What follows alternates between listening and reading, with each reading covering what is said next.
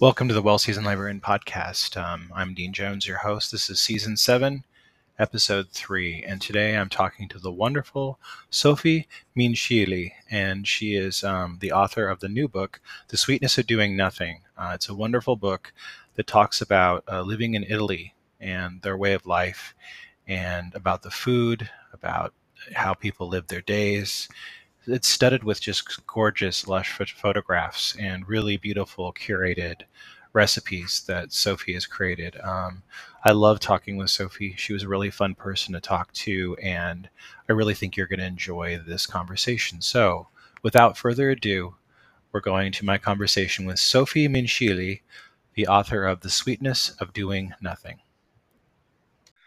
Welcome to the Well Seasoned Librarian podcast. I'm your host, Dean Jones, and today we're speaking with author Sophie Minchilli. Sophie, thank you for being on the program.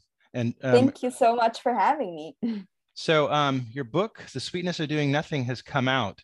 Um, how do you feel about this? Are you excited about your book coming out? I am very excited. This is my first book. So, it's my first baby and it was supposed to come out in 2020 actually but then a pandemic happened. Yes. And so finally it's out. Yeah it's been affecting everybody. I've been talking to so many authors who've had that affect them as well. Yeah. Now your bio describes yourself as half american half italian. Where in the united states did you live? I've actually never lived in the united states. Okay. so my mom is American. My dad's Italian. He's from the south of Italy. And I was born and raised in Rome, Italy. So I've never actually lived in the States. I visit a lot, but never lived there. All right. Now, you spent some time in London going to university. What did you study there and which college did you go to? So I went to London for three years and I went to LCC, which is London College of Communications, and I studied communications. Nice. And at the time, yeah, I thought it was sort of a general thing. I didn't really know what I wanted to do with my life. And that sort of helped me figure it out. What did you like best about England while you lived there? I guess the fact, first of all, that I had never lived outside of Italy. So it was exciting to see a new culture, a new city and um, i never really got used to the weather actually but i love just the fact that it was very international. Any kind of food you wanted you could find it. There was people from all over the world. Um, just anything you can imagine really.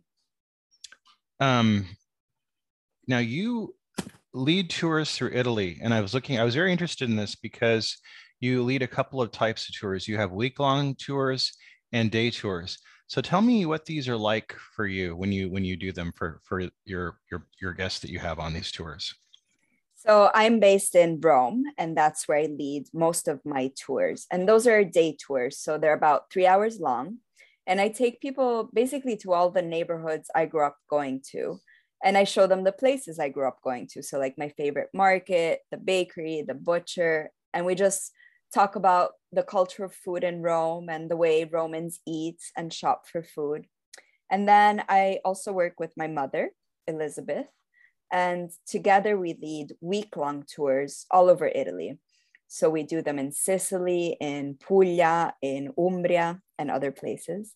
And those are lots of fun. It's a whole week of eating, drinking, exploring, talking about life in Italy. It's great.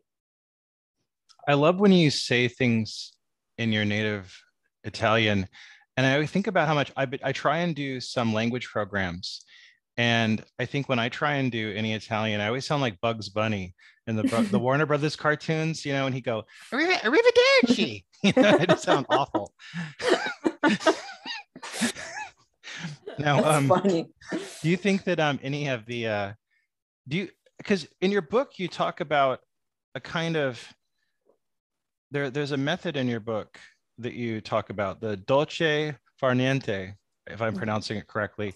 Yeah. And unless I sound like Bugs Bunny again, and um, it's kind of a, it's a kind of a way of life. You like kind of like slow down, relax, take time, take life, you know, in a bit at a time. And I think a lot of people make the mistake of when they're tourists, they're like, I have a checklist. I need to make all these photographs for my Instagram account.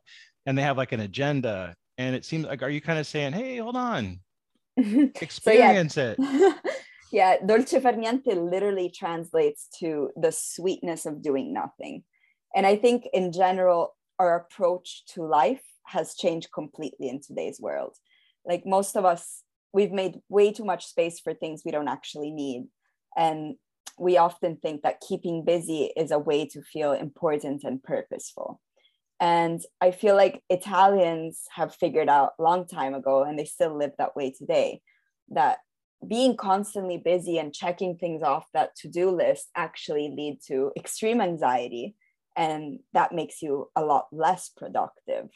And so in general yeah i tell people on my tours when you come to italy don't say like oh i'm going to do rome. I'm going to do florence. I'm going to do the colosseum the vatican just like take it slow. Enjoy your travels to italy just like you would want to enjoy your life.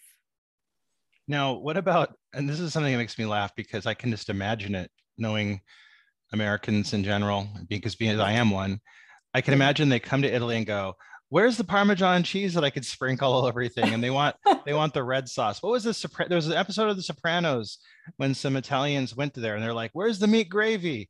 And like I was like, "What are you talking about?" Like, like do you have some? Do you do you see that with with uh, tourists a lot? Yeah, it's funny because Italian food is actually a lot more simple than yeah. people think. so, like, for example, the pizza I grew up only has tomato sauce on yeah. it. It doesn't even have cheese. It's just literally pizza and fresh tomato sauce and olive oil. And people are so surprised. They're like, where's all the garlic? Where's all the cheese? And I'm like, Italians barely use any garlic. If they use it, they put a whole piece in the sauce and then take it out before eating. We really don't use garlic. Um, it's funny, the grated cheese made me think. Last week, I was leading a week long tour in Puglia, and uh, a woman on the tour ordered a special pasta that they only make in this restaurant. And it's basically like a spicy tomato sauce. And then she looked to the waiter and asked for some cheese to put on her pasta. And the waiter was in complete shock. And he, he looked at me and then he looked at her and he was like, No, sorry, I can't bring that to you. and he turned around and left. so waiter, Italian waiters will actually like tell you how to eat your food. Now, what about coffee? Because like Americans will walk around with what essentially is a huge, gigantic canteen of coffee all day long, sipping it and drinking enormous amounts of coffee. Now, Italian life is very different with coffee, and there's kind of rules about it, right? there's rules and there's a way of drinking it. So takeaway coffee is definitely not a thing here. If you try and ask for takeaway coffee, the people at the coffee bar will be very confused. And they'll put them in like those little plastic cups you get at the dentist, which will burn your fingers off. and then they'll cover it with tin foil and put it on a tray and put it on a tray for you to take away.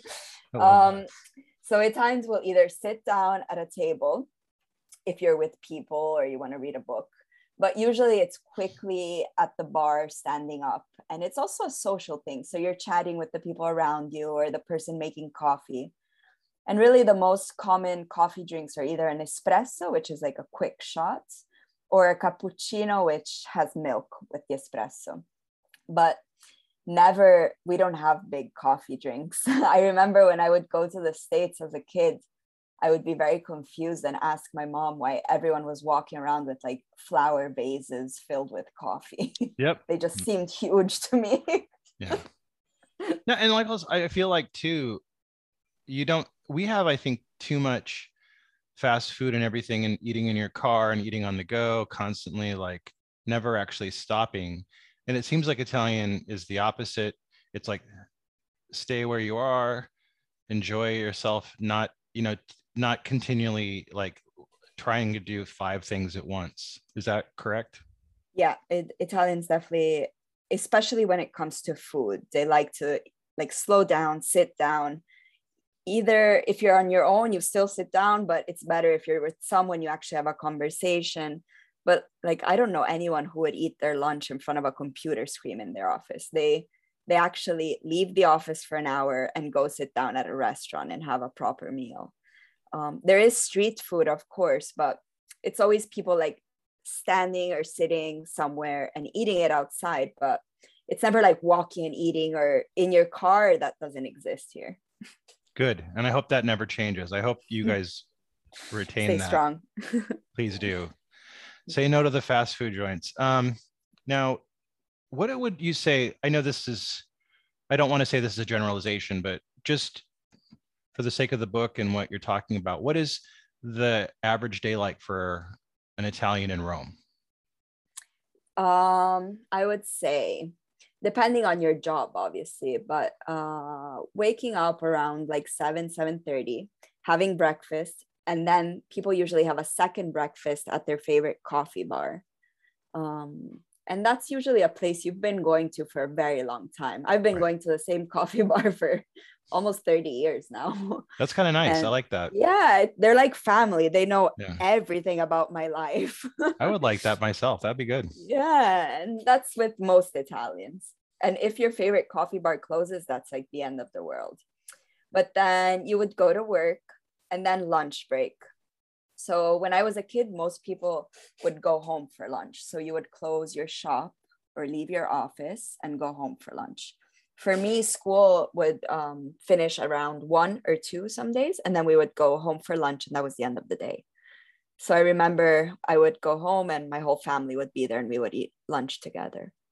And then usually would go back to work after your lunch and nap, and um, then you meet up with friends for an aperitivo, which is what we have before dinner. We meet up with either friends or family for a drink and a little snack and then dinner is usually around like 9 9 p.m and bedtime is a little later i think than in the states because we go to bed around like midnight.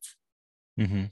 and then yeah starts all over again. Sundays are day to relax though. Sundays when we have like a huge long meal and we eat a lot more than we would usually. And then take a long walk in the afternoon have gelato have aperitivo and go out for pizza. Sunday night is pizza I'm mo- I'm moving to Italy. Are you taking people? my wife and I will be there next week. We're gonna go live in Italy now. It sounds like paradise. I don't know. This just sounds great. I I don't know why we've decided to go the opposite direction, in America. Make everything like a hamster wheel. It's crazy. I know. I'm pretty lucky to live here. What now? Italy gets used in TV shows and films a lot. And so somebody who lives there, do you ever cringe at some of like the stereotypes or things that you see in films? Where they get it wrong? What do they get wrong in films and what do they get right? I guess for me, because of my job and the food tours I lead, it's always the food. so these big, huge portions of pasta filled with like cheeses and garlic and Italian dressings. Who's ever heard of that in Italy? Um, chicken on sounds things. weird. Yeah, there's none of that here. um, but I guess also like the stereotypical like uh, mafia, you know, that kind of person. That doesn't yeah. really exist here.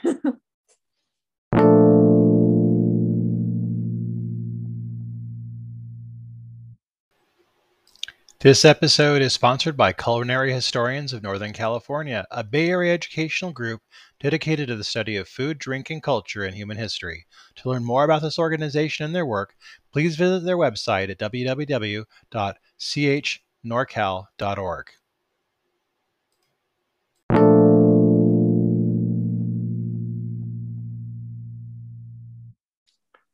Now, you had some really great recipes in your book.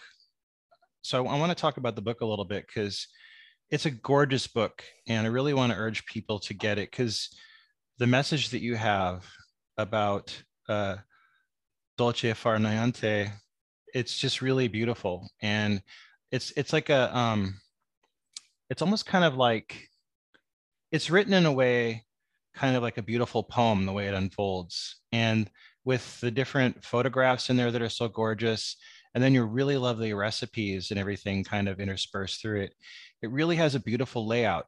Did you get a chance to kind of how how much hand did they give you? Because I, I know i feel like publishers are, are giving more leeway to writers um, to kind of have more control. Were you given more control as far as that goes with your book? So I don't really know how it works usually, but I feel like I was very lucky because the publisher came to me with an idea, like a concept. So the name of the book. And then they were like, we trust you to do whatever you want with it. So I had complete freedom with the book, and the pictures are 98% mine. So it's all my photographs that I took. So that was amazing. And um, yeah, there's some recipes in there. I think I included a couple of my favorite pastas from Rome, which mm-hmm. is carbonara and amatriciana. Mm. and um, yeah, while I was living in London, those were the two pastas I was missing the most. My mom would send me care packages with all the ingredients I needed to make them for me and my roommates. And then I included a few like seasonal recipes because I also talk about how we still very much eat with the seasons here in Italy. And so, like, we wait all year long for those August tomatoes or the fresh peas in the spring. And um, there's a recipe my grandma taught me as well orecchiette con le cime di rapa, which is pasta with broccoli rabe. Oh, yeah. That sounds great. oh my God, it's so good. you, you, have some great recipes um, on your website and then also in, in the cookbook is like, I mean, in the book, as I said, have you are you considering in the future maybe a full cookbook uh, one day or because you do really great food writing thank you i i'm not considering i mean i'm thinking about another book but i don't know if it's going to be a full cookbook because i also like telling stories and yeah. You know talking about culture that surrounds the recipes so not just recipes but maybe a mix of things now um did you have a hard time selecting which recipes you wanted to put in the book because i know that's usually kind of a a hardship for the authors to kind of like narrow it down? Yeah, a little, but I didn't have that much space. So I chose my very favorite. So that was sort of easy. I mean, my obsession is pasta and vegetables. So it's a mix of pasta and vegetable dishes. And I mean, there's thousands recipes I could be talking about, but I didn't have much room. So that made it easier. Do you have any food writers that you like to read that you really enjoy, or any any kind of media food celebrities that you like to watch or kind of enjoy? Um, first person that came to mind actually is one of my mom's best friends that I grew up with. Her name is Evan Kleiman, and she has an amazing food podcast. And she has a lot of cookbooks. And she used to have an Italian restaurant in LA in the 90s called Angeli. And she taught me a lot about food and um, her cookbooks are great. And her name is evan kleiman. Um, but i feel like nowadays on instagram and um, tiktok i'm trying to use tiktok i'm always finding new people and it's fun to watch recipes now in this sort of quick video form. I'm learning a lot but on the other hand i'm also terrible at following recipes I'm very good at improvising. So if you give me a bunch of ingredients, I can make something amazing, but I can't follow a recipe. you are such a good photographer. Um, and I really, really like your Instagram page because you got such good photographs of people. You really get a sense of like the people on the streets, the people around Italy. It's just really great. Are you have you been thought about maybe doing a book on your photographs or maybe even doing an exhibit or something like that? Because your stuff is really good. Thank you yeah, I actually thought about um, doing a book with my photographs because I photograph people mostly. And I actually photograph older people. So, like my grandma's generation. And I love hearing their stories. So, under the caption underneath a lot of my pictures is actually yes. the story these people are telling me. So, I feel like it's, it would be incredible to have sort of a book where all these stories are put together, you know, as to not forget them did you always want to be kind of a storyteller and work with food? Do you think you kind of had that all your life and it kind of just came together as an adult? I get it was also thanks to my mom. So I really didn't know what I was going to do with my life. I knew I liked Italy and I knew I liked food. And when my mom told me she had started doing food tours, I actually thought she had gone completely crazy because what is a food tour? At the time, it was something completely new. Nobody was doing it. Um, and she sort of forced me to do the first first tour. I didn't want to do it. And once i did it i was just mind blown. Like this is the job for me. I was meant to do this. There's nothing else i can imagine myself doing now um, i want to ask you as somebody who likes to cook what is a meal that you're likely to make when you're for yourself when you're home alone and just kind of trying to relax in the evening pasta for sure I eat pasta every day. so I also love vegetables, like I said before. So maybe the easiest, quickest thing I do is I boil the pasta and the vegetables in the same pot.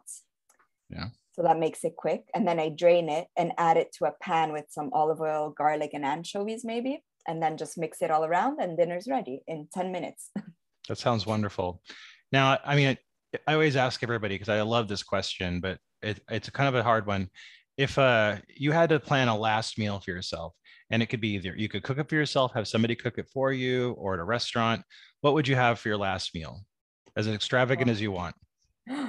oh my God, so many things I would want. I guess so. I'm gonna split it in starter, first course, second course, and dessert.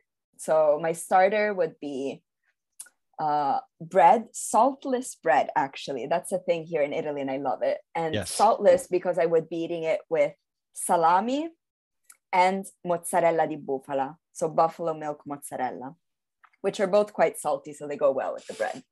Then first course would be amatriciana, which is one of the pastas I talk about in the book. And I remember when I came back from college from London to Italy, I ate that every single day for months because I missed it so much.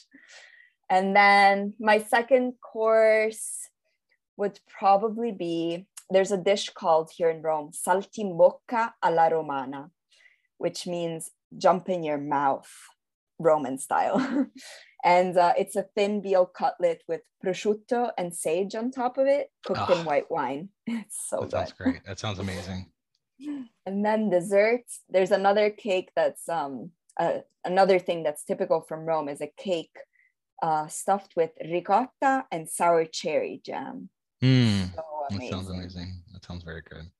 Yeah, that's my meal you've been able to you travel a bit. So when you've had foods from other cultures outside of italy what's been some of your favorite foods that you've had outside of italy in or different cultures? Like for instance have you get, had a chance to try much mexican food? So i was just going to say my last trip and it was actually my first trip uh, in two years was in mexico. And it was the first time in my life that i was in a place and i thought wow this food is just as good as italian food if not better I was my mind was blown away by Mexican food. Just incredible, so good. Yeah, it's funny that we I think we misinterpret uh, Mexican food and Italian food equally in America. We tend to like dumb it down and like we have this place called Olive Garden in America, which is a chain restaurant, and it's a bit of a nightmare. Don't ever go there; it'll it'll make you cry. Once a friend of mine from the states told me about Olive Garden, so I looked at the menu online just like for fun, I was just like in tears, laughing, yeah. crying. I don't know. I was in shock. it's it's horrible. And uh, we do the same thing with Mexican food. I think we just dump cheese on it. I think that's American thing. Like we're like, look, food from another culture. We're gonna cover it with cheese. It's like I don't know if the dairy board in America has control of everything. I don't know. But... yeah, there's a lot of cheese on everything. yeah. Oh, um, Sophie, I want to really thank you for being on the podcast. I've enjoyed getting to talk to you, and I hope to have you on again someday. And I really want to get every, I want to have um, everybody uh, go out and get a copy of her book. You're going to really love it. It'll make you smile. It'll make you happy, and it'll make you want to drink Campari like I've been doing lately. The sweetness of doing nothing. Sophie, thank you for being on the podcast. Thank you for having me. That was my conversation with Sophie Minchilli, um, her book, The Sweetness of Doing Nothing, is out now. You can buy it from most retailers and online with most distributors. I wanted to um, really say I had a great time talking to Sophie, and she makes me really want to go to Italy. And uh, just to mention it, we're going to put links to her website eh, eh, on the um, bio, and that has information on her tours, as well as many recipes uh, that she's written and information about her book. Check that out in the bio. Um, we want to mention that we are supported by CH NorCal, who is a wonderful organization uh, that supports culinary historians around the Bay Area. We have a link in the bio and check that out. Um, we also want to say you can buy me a coffee or a pint by going to the link in the bio and uh, even leaving feedback there. Um, we also want to give a really hearty thanks to um, Asian Man Records for letting us use the song Talk About Love in our intro and outro. They're a wonderful um, uh, label, and they um, sponsor many uh, bands. And you could check out all those bands and buy vinyl from them, T-shirts or um, bumper stickers at AsianManRecords.com. Uh, we also ask uh, our listeners if you like the program, please share it with a friend or on social media. That being said, I hope you all have a really great day and see us again on Friday with our next guest. Have a pleasant week and keep on cooking. Getting better, better than